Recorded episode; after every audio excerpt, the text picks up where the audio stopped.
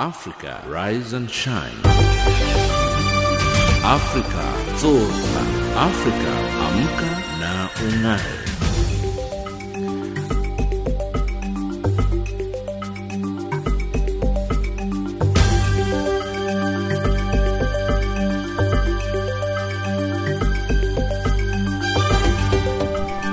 Good morning and a very warm welcome to Africa Rise and Shine. This is Channel Africa, the voice of the African Renaissance, and we're coming to you live from Johannesburg in South Africa.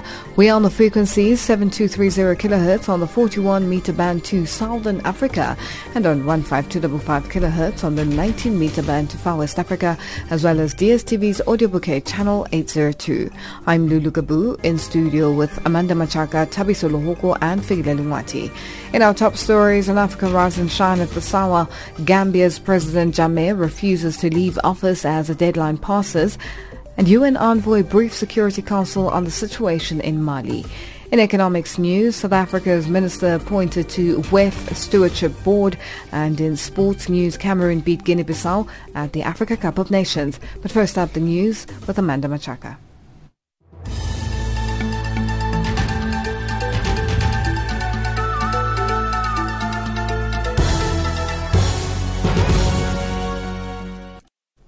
Thank you, Lulu. Good morning. Senegalese troops backed by other African forces are poised to enter the Gambia after President Yahya Jammeh refused to leave office, ignoring a midnight deadline to stand down or face military action. Jammeh's army chief said his troops would not fight their entry into the country. This as the Mauritanian president flew out of the Gambia following hopes of a last-minute deal to convince Jammeh to hand over power. Jammeh's mandate ended at midnight, but he has refused to leave office. He lost elections last month to Adama Barrow, prompting West African states to ramp up pressure on the president following weeks of failed diplomacy. Nigeria sent troops and fighter jets to Senegal, whose own forces massed on the Gambian border. Mali's foreign minister says the criminal, cowardly, barbaric attack on the armed forces and former fighters will not deter the government from moving forward to promote peace and to act against those who are trying to sabotage the peace process. Abdoulaye Diop told Wednesday's previously scheduled meeting of the UN Security Council on Mali that the authors and the accomplices of criminal acts will be prosecuted and brought to justice. More than 50 people were killed in a suicide bomb attack on a camp housing former rebels and pro-government militia in northern Mali on Wednesday.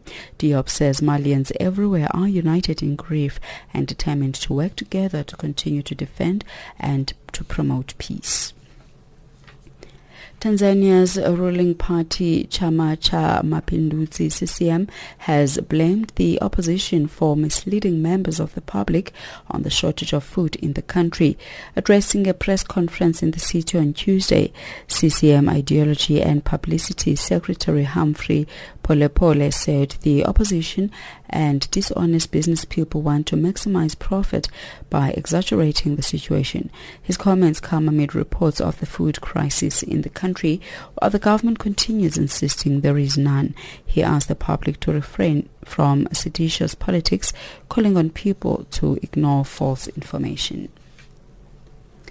South African laws governing land ownership are a major concern to some South Africans. That's according to former President Kgalema Motlanthe, who was speaking in his capacity as the chairperson of the high-level panel on the assessment of the country's key legislations. Motlanthe and his delegation are visiting Mbombela in Mpumalanga province, where a two-day public hearing is being held about the effectiveness of key laws enacted since 1994. Motlanthe says although participants highlighted issues ranging from healthcare to poverty, land ownership is a common issue. There's a common thread that uh, is, you know, emerging. Many of them raise uh, very sharply problems around land ownership because historically the African communities were excluded from holding title deeds. So it, it seems to be, you know, a burning issue as we've been visiting all these provinces. And finally, U.S. President-elect Donald Trump will enter the highest office in Washington on Friday, sharply critical of the U.S. intelligence community, which he has accused of spreading fake news, compared them to Nazi Germany while only recently conceding that Russia carried out cyber attacks that might have undermined the results of the presidential election last year. U.S. correspondent Sherwin Bryce Pease reports. President-elect Trump has taken some heat from the most senior echelons of the United States intelligence community who have urged the New York politician to take more seriously the security issues facing the country. This, of course, comes after some pushback from the Trump transition team against intelligence conclusions that Russian President Vladimir Putin ordered the hacks of the Democratic National Committee to help Trump win the 2016 election.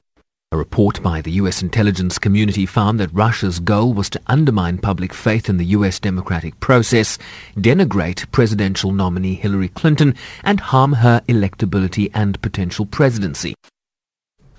That's the latest news.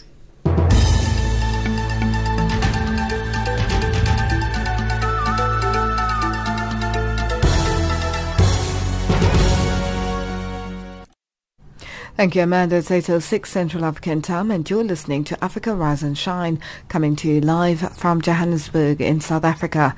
A suicide bombing on Wednesday which targeted government troops in Mali killing dozens should be seen as a direct attack on the peace process there. That's according to the UN Under-Secretary General for Peacekeeping Hervé Ladsous addressing the Security Council on Wednesday, warning that the country stood at a crossroads a UN brokered peace deal was signed in June 2015 to end years of fighting between government forces and Tuareg-led rebels, but attempts to bring all the sides together are moving slowly. Matthew Wells reports. A UN-brokered peace deal was signed in June 2015 to end years of fighting between government forces and Tuareg-led rebels, but attempts to bring all the sides together are moving slowly. Mr Ladsous told council members that the attack on the camp in Gao, where government forces and armed groups now allied with them were gathering to go on patrol, had killed around 60 and injured dozens of others. Gao is in the north of Mali, which rebels briefly controlled following a failed coup in 2012, and parts of the region remain in opposition hands. Mr Ladsous said although the identity of the suicide attacker was unknown for now, the agenda was clear. He spoke through an interpreter. This is an ignoble attack which should be condemned in the strongest possible terms but it is also a direct attack, let's be honest, a direct attack on the peace process. There was no other objective behind this, ta- this attack than to derail the peace process by undermining confidence between the parties and the population. While acknowledging the immense complexity of the different armed groups operating in Mali, the UN peacekeeping chief said that progress towards the deadline for implementing the agreement this year was too slow. We only have five months until the end of the interim arrangements and the lack of tangible progress is a source of genuine concern. We have to ask whether there really is the will, there really is the commitment on the part of all of the signatories to this peace process. He said that security had stagnated, jeopardised by a basic lack of trust between armed groups and the government in its southern stronghold. Some progress had been made, however, he added, as he promised that the UN would stand by the efforts to meet the requirements laid out in the Agreement for Peace and Reconciliation. We are deeply committed to supporting the Malian government and the signatory parties in the speediest possible implementation of this agreement. President, we're at a crossroads here. The Foreign Minister of Mali, Abdoulaye Diop, addressed the Security Council next and said the whole country was in mourning following the cowardly suicide attack just hours earlier. He promised the government would bring the perpetrators to justice and said that far from further dividing the different factions involved in the peace effort, it would serve to unify them. His words were also spoken through an interpreter.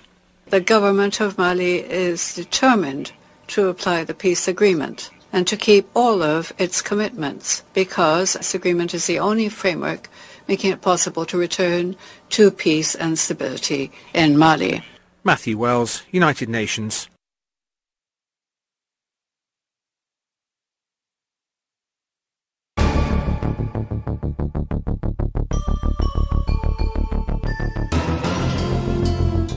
We have great news for you. Channel Africa has gone mobile. If you have a cell phone, you can now download the mobile app for Android. You can get it on Google Play. Get the latest news from Africa. Get the Channel Africa app. Channel Africa, the voice of the African Renaissance.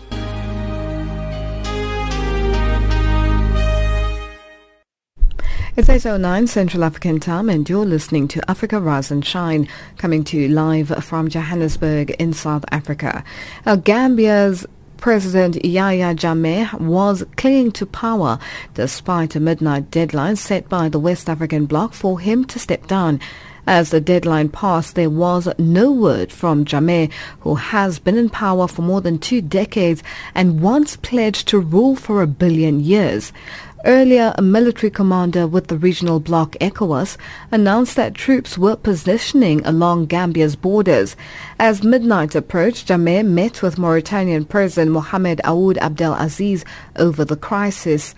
For more on this, we are now joined on the line by Jeggan Grey Johnson from the Open Society Initiative for Southern Africa and a research associate at the South African Institute of International Affairs. Jeggan, good morning and thank you so much for joining us on Africa Rise and Shine. Thank you for having me, Lulu. Now, Jeggan, the deadline came for President Yahya Jammeh to step down. It has passed. What's likely to happen now? Well, his status has changed um, from president um, to essentially a rebel. Um, that's according to um, certainly the country's constitution, um, the, the, the, the ECOWAS treaty, and certainly the democracy charter of the, of the, of the, of the African Union. Um, we are getting reports that um, he's still um, in in the state house in the in the capital Banjul, uh, the west of the the western side of the country, and uh, Barrow's team has insisted that uh, by certainly by two o'clock this afternoon he will be sworn in. the ECOWAS troops, largely led by Senegal, which surrounds Gambia on all sides, um, is actually leading the incursion into the country. They have actually entered the territory as we speak, and uh, not a single um, bullet has been fired, so there has not been any conflict um, to my knowledge. There's been no evidence of any um, firefight or bloodshed as it stands. Now, ECOWAS has been very in, in, terms of their stance with regards to Jammeh's decision to sort of pull back and maintain his power and still stay in the position as president of a country, they've considered military intervention to force him out of office. Would you say this is the right option at this particular time? It was the only option. There was no other option. Um, clearly, um, you know, the Constitution states that, um, you know, the, the, the, the the, the election verdict needed to be respected. The will of the people needed to be respected. There was a time frame um, for power to be handed over and there was a time frame where Jammeh's mandate had um, was actually stipulated in the constitution that it had ended. So uh, for him to carry on clinging on to power would have meant that um, he would be presiding over an illegitimate and an illegal government. And so as a result, there was definitely a responsibility for ECOWAS to stand up. And then aside from that, there's also the issue of the security aspects of it. Um, Barrow had won by um, easily by 45% of the vote. Um, so as a result, it would have been very difficult to see how two centers of power could be presiding over the same territorial um, space, um, which has never happened um, in the country. And uh, as I said, as a result, um, it was a great um, um, potential for a political explosion and crisis in the country. And that's what we've seen over the last six weeks. Thank God it has not been imploded. There has not been any bloodshed. But as I said, there was a strong potential that this could have actually spilled into the territory of Senegal and as a result, um, domino effect into the southern corridor, into Casamance, and then into Guinea-Bissau. So I think this was definitely um, um, uh, a security move by ECOWAS um, to ensure that there was peace and stability within the region. Now let's speak about the, the, the, the main issue here. Jammeh had accept, initially accepted um, the presidential election results. Thereafter, literally a couple of days, he turned around and said, no, this is my position. I'm not stepping down. What happened? What changed? Well, um, I, I, think um, it's unprecedented what has happened in the Gambia. I don't think it's happened anywhere on the African continent, um, whereby um, uh, an incumbency um, um, publicly accepts defeat and concedes, and then one week later, on the 9th of December, he changed his mind, claiming that he felt that he was cheated um, and on top of all of that, um, obviously, he had asked for something that was totally impossible. He didn't ask for a recount. He asked for a total annulment of the results and wanted to go into a purely new exercise, which was going to be um, um, administered by a new independent electoral commission. So these demands were clearly not acceptable and impractical to implement. And uh, the thinking is that um, at the end of the day, I think he was pressured on the second, heavily pressured on the second, totally overwhelmed and surprised, to a point where he considered defeat. But then later on, when he thought about it and thought that he could possibly get away with his intransigence, um, he decided to basically put as many obstacles in the way to ensure that um, he, he entrenched himself in power.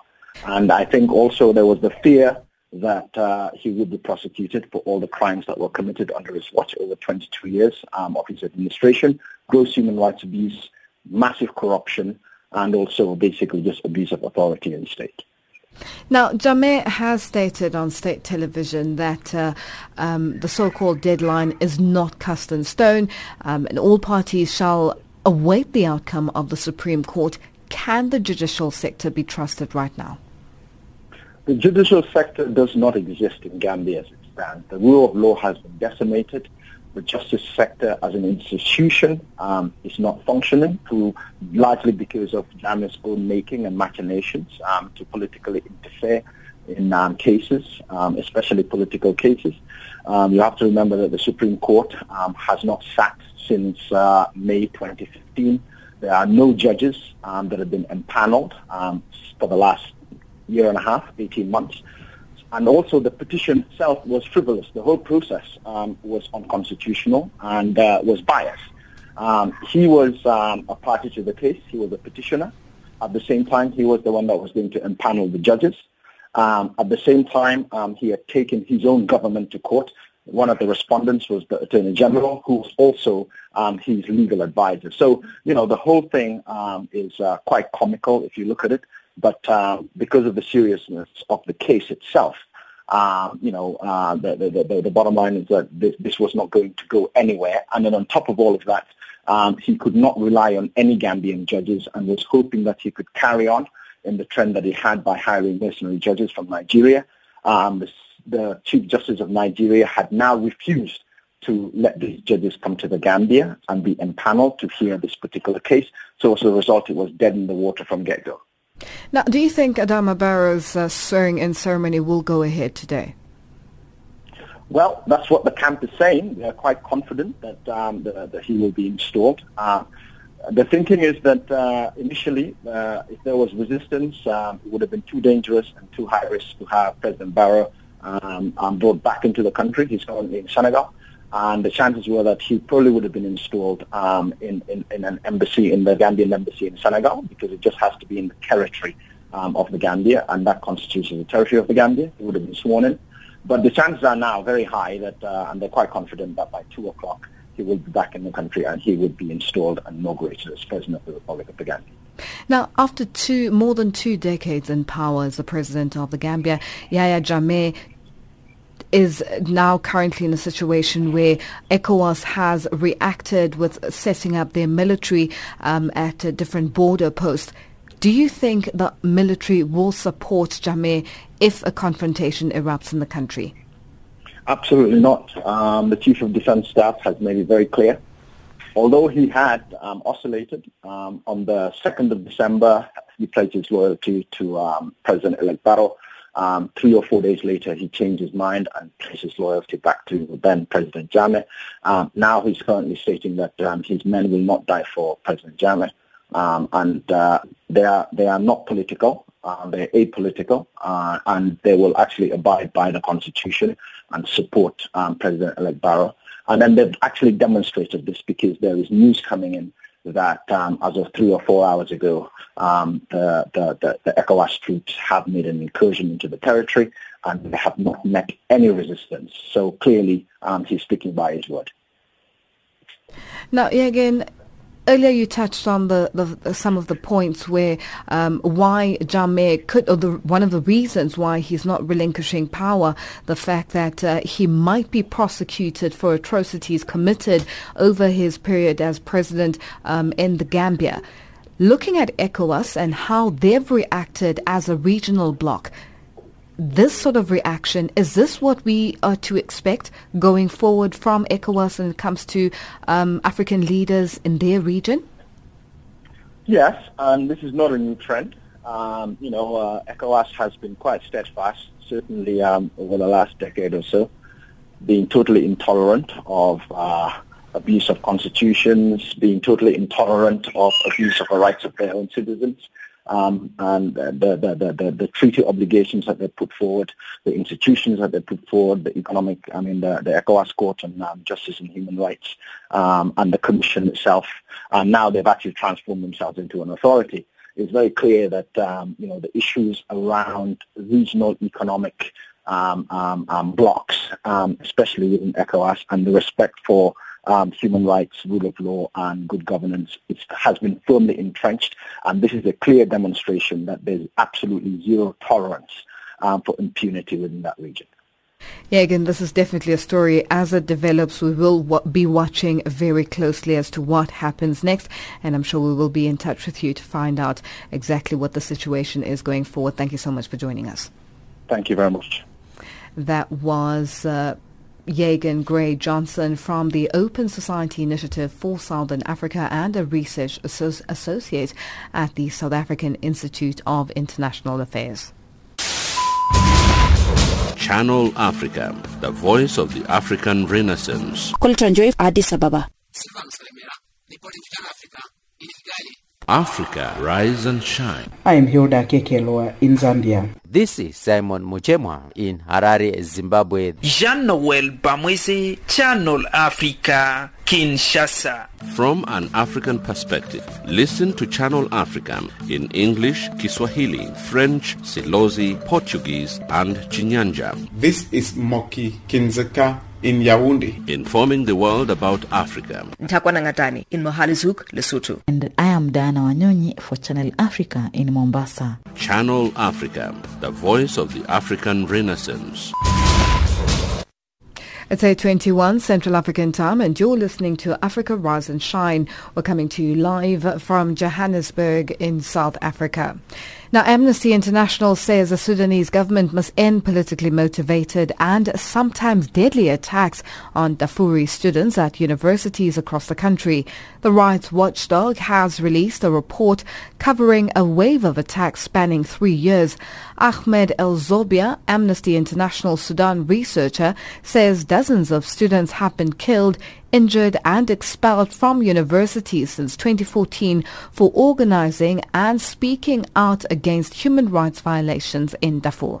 Well, I think uh, what we initially started to collect some information and a report from human rights monitors working with Amnesty inside Sudan and also from Sweden, from Darfur, they sent us uh, some kind of uh, report of human rights violations against them, arbitrary arrest, and suppression of the freedom of association and assembly.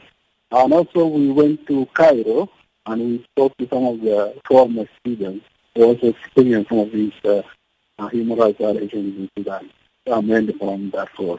So we talked to students, we talked to human rights monitors, we talked to journalists, some academics as well, and, uh, and that's how we gathered this information. But now, you know, this report, you say that the report, it covers the wave of attacks that spans three years. Do you know exactly how many students have been killed over these three years that are covered in your, your report?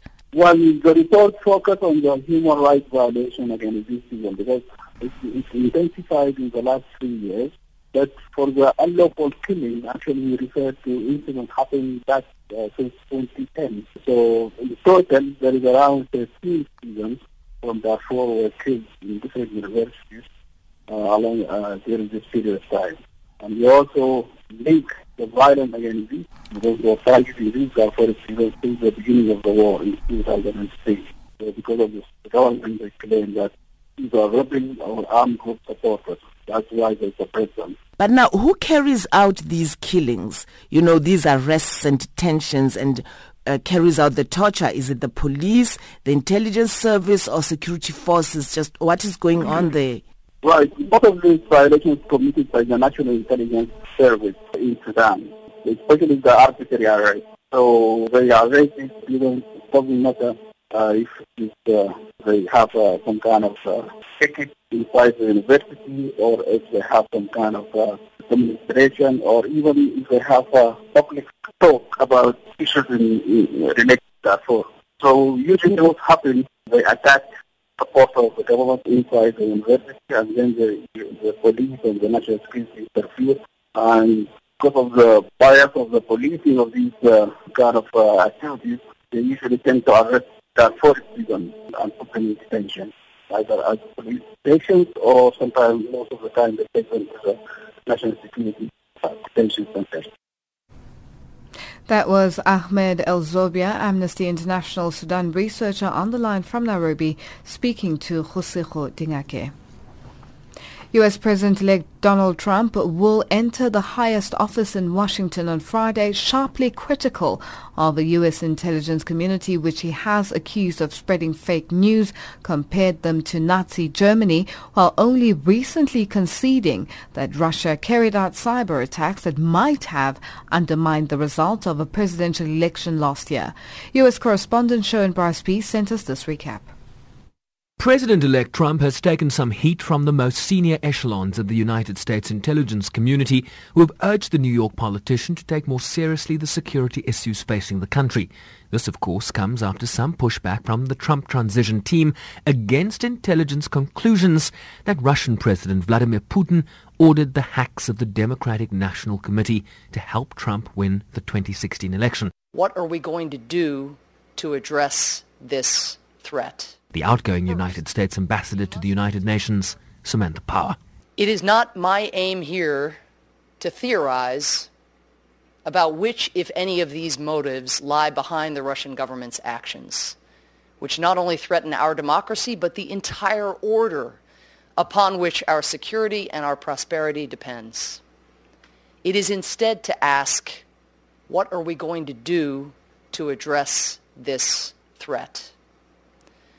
First, we must continue to work in a bipartisan fashion to determine the full extent of Russia's interference in our recent elections, identify the vulnerabilities of our democratic system, and come up with targeted recommendations for preventing future attacks. A report by the U.S. intelligence community found that Russia's goal was to undermine public faith in the U.S. democratic process, denigrate presidential nominee Hillary Clinton, and harm her electability and potential presidency. Do you swear the testimony you will give before this committee will be the truth? This was a recent hearing of Trump's nominee to head the Department of Homeland Security, General John Kelly. General Kelly, do you accept the conclusions of the intelligence community regarding Russian interference in our election? With, with high confidence. The president-elect, who has made his intentions clear to seek better working relations between Washington and Moscow, has received increased scrutiny about his plans, given revelations regarding Russia's alleged role in the U.S. election, an accusation Moscow has denied. And while belatedly acknowledging that Russia likely hacked the DNC, Trump angrily denounced intelligence agencies over leaked claims that he'd been caught in a compromising position in Russia and that the Kremlin knew all about it. And I think it's a disgrace that information would be let out. Uh, I saw the information, I read the information outside of that meeting. Uh, it's all fake news. It's phony stuff. It didn't happen, but it should never have been released. But I read what was released, and I think it's a disgrace. I think it's an absolute disgrace. As far as hacking, I think it was Russia, but I think we also get hacked by other countries and other people. In recent interviews, the outgoing Central Intelligence Agency Director John Brennan said the president-elect lacked a broad understanding of the threat posed by Russia to the world and belittled his fondness for talking and tweeting, arguing it was not in the country's best interests. I'm Sherwin Bryce in New York. Across the globe, every second, there's always a breaking story. Joy for Channel Africa Radio in Ethiopia's capital, Addis Ababa. For Channel Africa, I'm Lilian Strobach reporting from the ICC in The Hague. Reporting for Channel Africa, I am Hilda Kekeloa in Zambia. Our cutting-edge and hard-hitting journalism leaves no stone unturned, giving you the whole picture every time. George Muhango Channel Africa, Blantyre. This is Lansana Fofana reporting for Channel Africa from Freetown. Reporting for Channel Africa in Harare, Zimbabwe, this is Simon Muchemwa. Reporting for Channel Africa, this is Moki Kindzeka in Yaoundé. From an African perspective, listen to Channel Africa in English, Kiswahili, French, Silozi, Portuguese, and Chinyanja, informing the world about Africa. Ntakwana Ngatani in Mohale's Hoek, Lesotho. Reporting for Channel Africa, Mwai Gikonyo in Nairobi. Join us every day and know what is happening around you. Channel Africa, the voice of the African Renaissance. Our headlines up next with Amanda Machaka.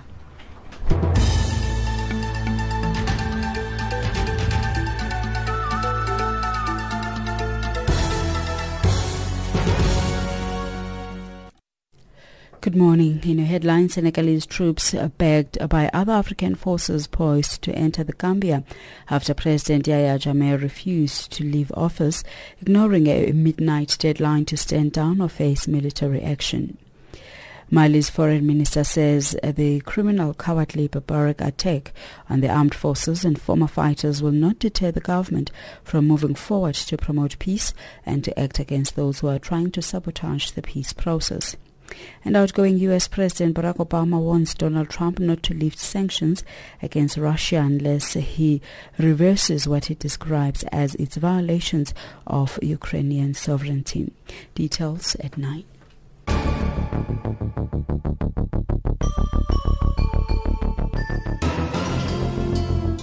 We have great news for you. Channel Africa has gone mobile. If you have a cell phone, you can now download the mobile app for Android. You can get it on Google Play. Get the latest news from Africa. Get the Channel Africa app. Channel Africa, the voice of the African Renaissance.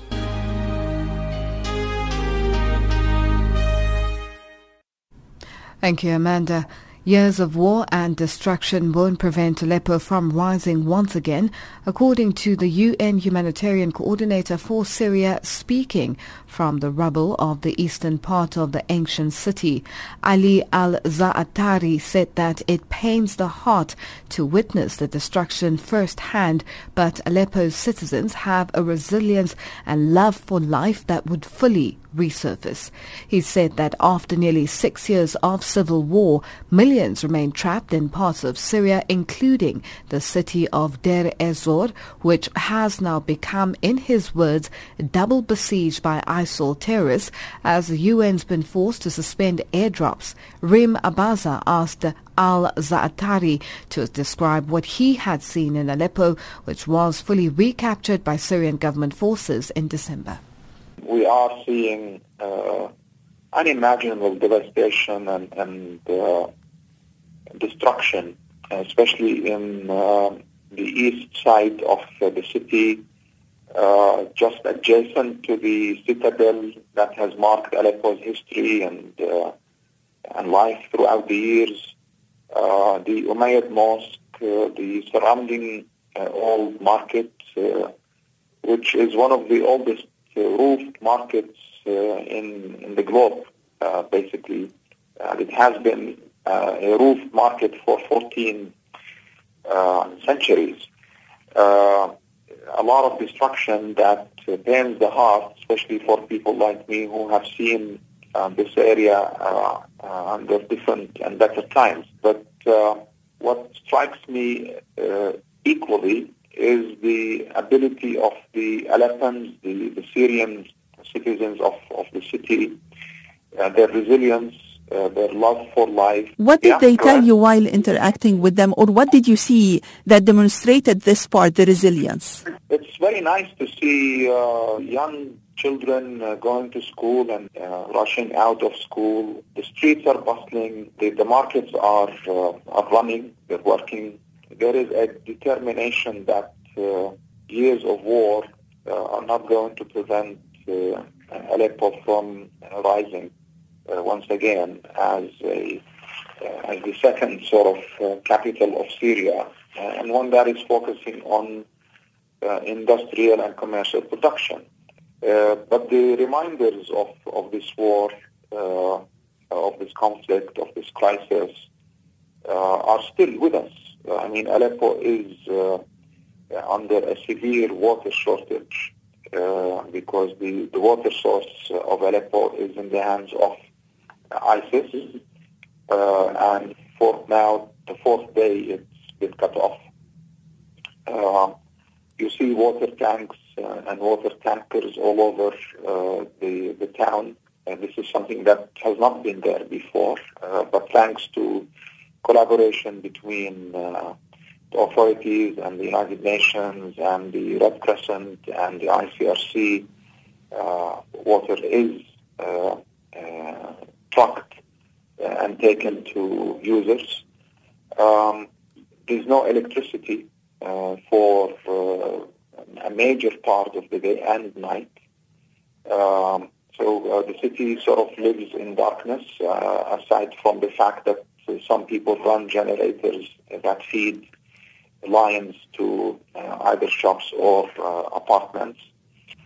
The magnitude of the destruction requires considerable effort and uh, requires considerable funding to the tens or hundreds of millions of dollars. And Aleppo is only part of the story in Syria. Uh, maybe Eastern Aleppo recently has dominated the news, but what about other parts of Syria? Usually, when we come to Aleppo, we pass through Homs. Uh, it's uh, it's it's a beautiful town uh, that has equally been uh, devastated uh, by uh, destruction due to the fighting. rows after rows of residential buildings, the old souk, mosques, churches have all had their share of, of destruction. Luckily, together with the with, with, the authorities, the Syrian authorities, the United Nations is doing a massive reconstruction of parts of the souk. I was there the day before, uh, and one or two shy shops have reopened. Uh, people are optimistic. And there are uh, the the besieged area as well. Several besieged areas. Well, Deir ez-Zor has been besieged for months now by ISIS. Uh, we have been uh, working to uh, drop by air food and non-food items.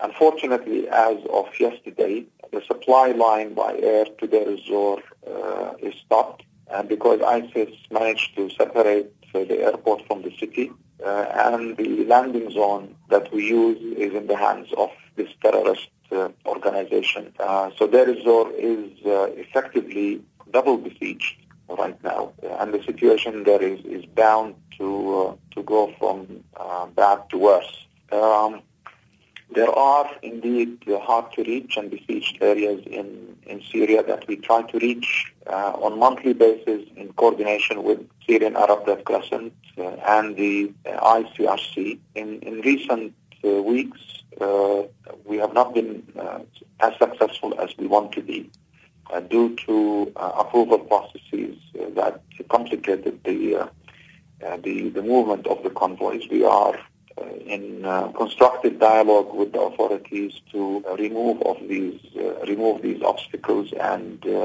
facilitate the movement of convoys to to these areas. That was UN Humanitarian Coordinator for Syria, Ali Al-Za'atari, speaking to Rim Abaza.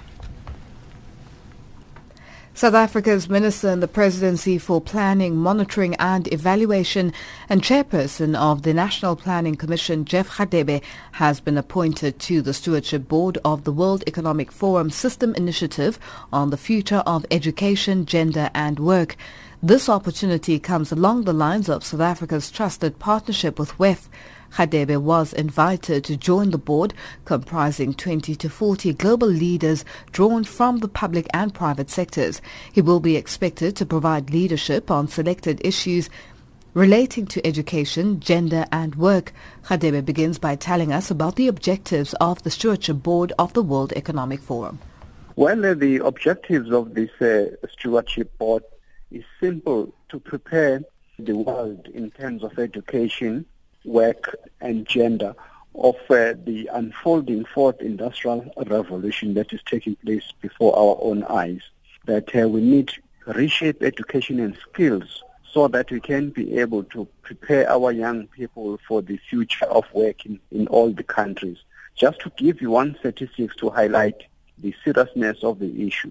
In terms of the stats from the World Economic Forum, is that um, those children who are starting primary education this year, 62% of them will be in jobs that do not exist today.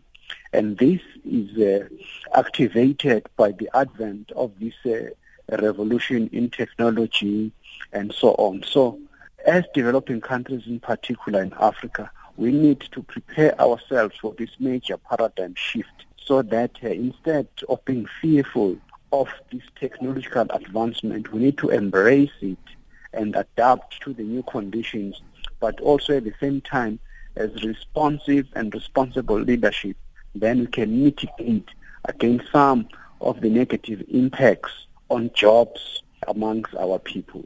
So our primary task is to develop a five-year program roadmap of what is needed to be done both by the public and private sectors in order to ensure that education, gender, and work are the utmost priorities around the globe.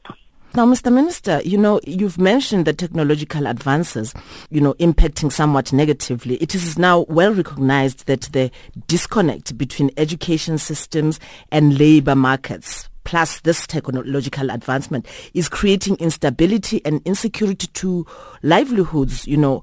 How can the skills gap be closed? Well, I think the important thing is that uh, we need to learn from the past.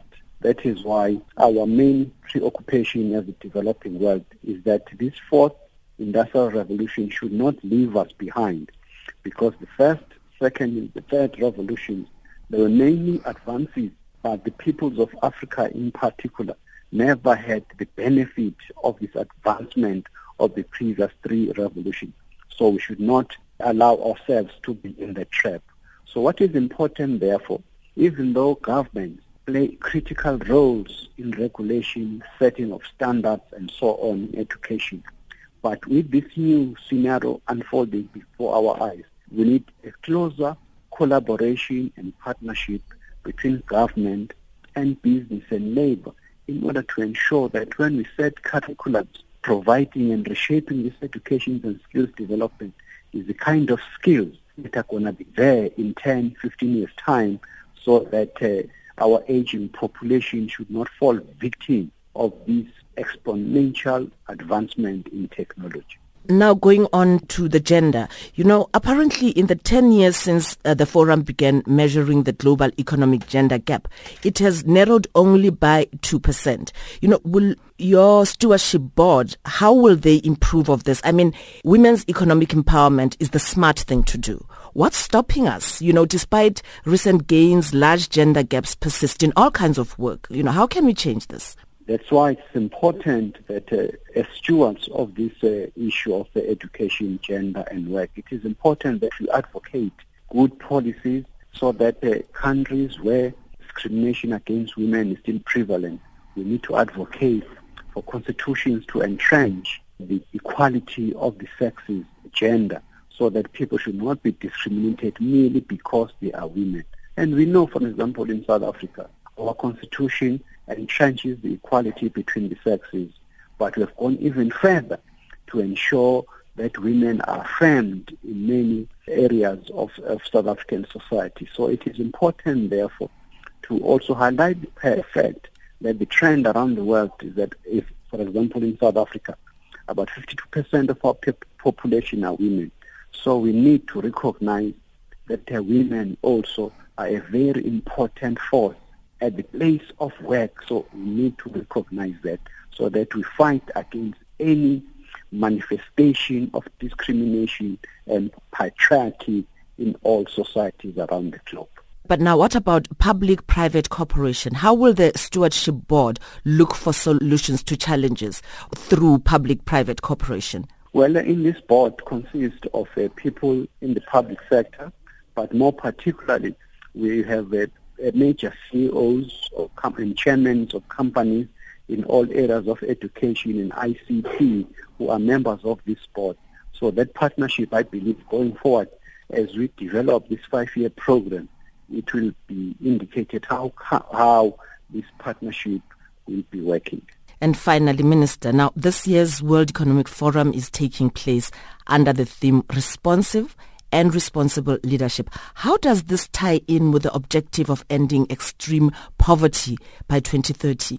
Well, uh, I think uh, the Oxfam report uh, gave us very shocking statistics that 1% uh, own as much as the 99% of the whole of the globe, and that eight men have wealth that is equivalent of 50% of the wealth on earth. That is very staggering. So it is important, therefore, that our world leaders must show responsive and responsible leadership. Yesterday, President Xi Jinping of China gave such leadership that uh, we need to have this shared future, whether a country is big or small. We need to open up our economies. We must fight against protectionism. We need to deal with more than 700 million people who are still entrenched in poverty across the globe. So we need to develop the pro-pro policies so that we can be able to deal with this huge gap between the have and the have-nots. That was South Africa's Minister in the Presidency for Planning, Monitoring and Evaluation, Jeff Radebe, speaking to Jose Kgodingake on the line from the World Economic Forum underway in Davos, Switzerland.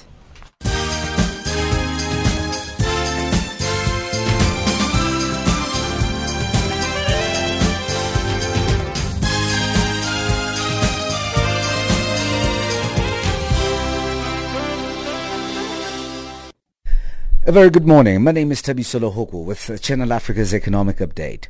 As the world prepares to witness the inauguration of Donald Trump as the U.S.'s 45th president on Friday, delegates at the World Economic Forum held in Davos, Switzerland explored ways in which the American society can be reunited following a divisive election season.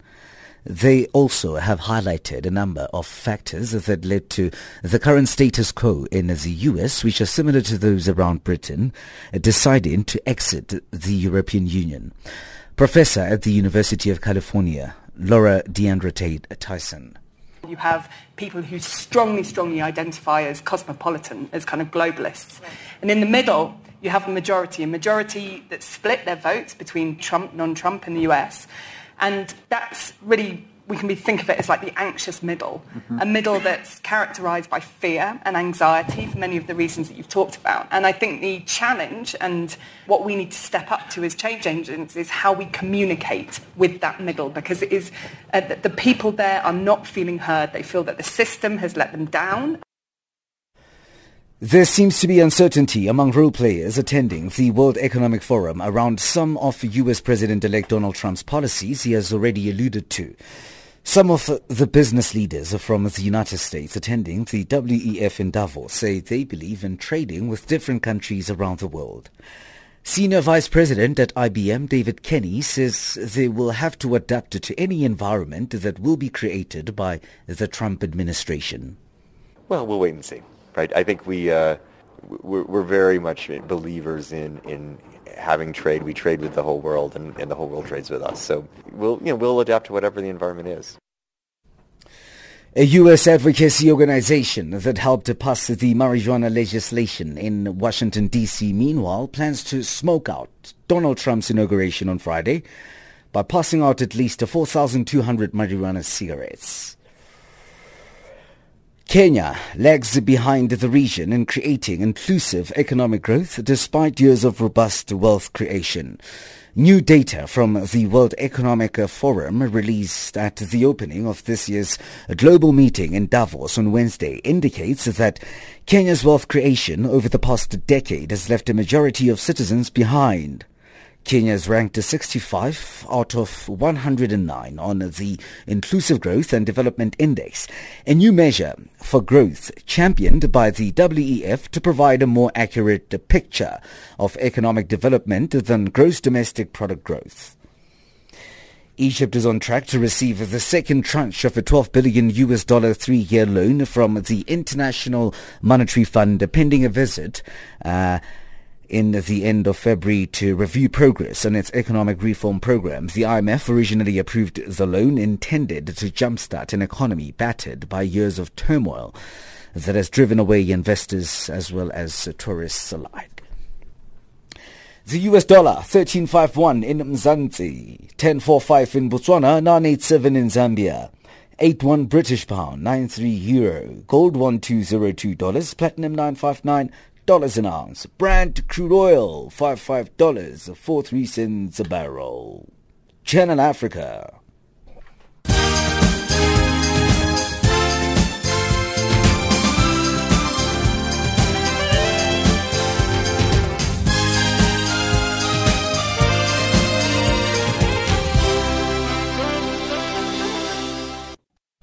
A sports update up next with Figilele Mwati.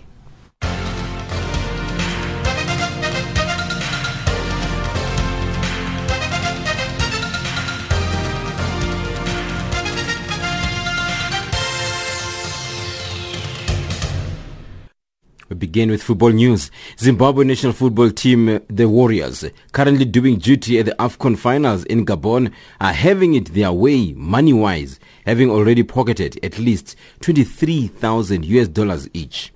The Warriors squad of 23 has a dozen players who are currently plying their trade at the South African clubs. Following their impressive draw with Algeria in the opening Group C match on Sunday, all the players in the squad were each paid 3,000 US dollars after the Zimbabwe Football Association availed 110,000 US dollars which was shared by the players and the technical staff. Zimbabwe, carrying the hopes of the COSAFA region, still have two more group matches to play against Senegal and Tunisia, for which each win carries a reward of 6,000 US dollars with the technical team in line for double what the players will get. Zimbabwe takes on Senegal in their second clash of AFCON at Stade de Franceville tonight. FIFA Technical Director Marco van Basten would like to see how football works without offside and limit the number of fouls a player can commit during a game. The former Netherlands striker would also like to experiment with sin bins instead of yellow cards and replace the penalty shootout with a system in which a player would have to run at goal from 25 meters. Speaking to German magazine Sports Bild, Van Basten says any experiments would have to be approved by soccer's ruling ma- making body, the International Football Association Board, IFAB. Van Basten says sin bins would benefit attacking teams more than giving a yellow card to the player who has interrupted their move. He also proposed abolishing extra time and using different system other than penalties in the shootout. On to cricket news. Former South African Test captain AB de Villiers says a changed role in the team changed priorities and family are some of the reasons he has made himself unavailable for the Test series against New Zealand in March England in July, and Bangladesh later in the year. De wasn't part of the Protea squad that achieved a whitewash against Sri Lanka as he was recovering from elbow surgery three months ago. But he says he would still like to play Test cricket. I do still have goals. I, that's why I, I, didn't want to make any silly statements um, about retiring out of Test cricket or anything like that. Like I told you guys, I needed a bit of time away from the game. I need some more. And therefore, I made myself unavailable for the New Zealand series. But to add to that, um, which I didn't mention yesterday, is also the England series and the Bangladesh series after that. Villiers says changed priorities and family are some of the reasons for his decision. Like I said, priorities have changed over the years. I've played for 12 odd years now. Um, family has changed. Uh, my, my roles in the team have changed over the years. And there's a lot of things that played a role in, in this decision. Um, but like I said, I wouldn't like to think it's the end. I'd still like to make that comeback. And the second seeds Novak Djokovic and Serena Williams look to have easy rides into the Australian Open third round today. But it could be a tricky assignment for Rafael Nadal. Six-time champion Djokovic is looking to reach round three at Melbourne Park for the 11th straight year, with wildcard Denis Istomin, ranked 117, standing in his way. It should be plain sailing for the Serb, who has beaten the Uzbek in all five previous encounters and has only lost one and once to anyone outside the top 100 in the last seven years. Juan Martin Del Potro at the Rio Olympics. Williams off to a solid start in a quest for an Open era record 23rd Grand Slam trophy faces Lucie Safarova, who saved nine match points before beating Yanina Wickmayer in round one on Rod Laver Arena. The American great, who lost the top ranking to Angelique Kerber last year, has hardly played since the US Open, but is happy with how she is progressing as the new season unfolds. That's a sport news this hour.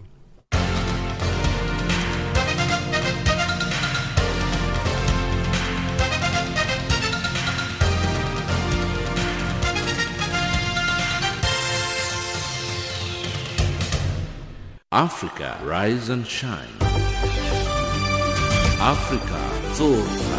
Africa, amka na ungae. Recapping our top stories in Africa Rise and Shine at the Sawa, Gambia's President Jammeh refuses to leave office as deadline passes, and UN envoy briefs Security Council on the situation in Mali. That wraps up Africa Rise and Shine today. For myself, Lulu Gabu, producer Pumutura Magaza, technical producers Fiso Mashiho, and the rest of the team, thank you for joining us. For comments about our show, send us an email at info.channelafrica.co.za or tweet us at Rise Shine Africa or send an SMS on 277-969-57930. Are uh, taking us to the top of the hour for the news on the frequency 9625 kilohertz on the 31 meter band to Southern Africa is Angelique Kidjo with a song titled Agolo.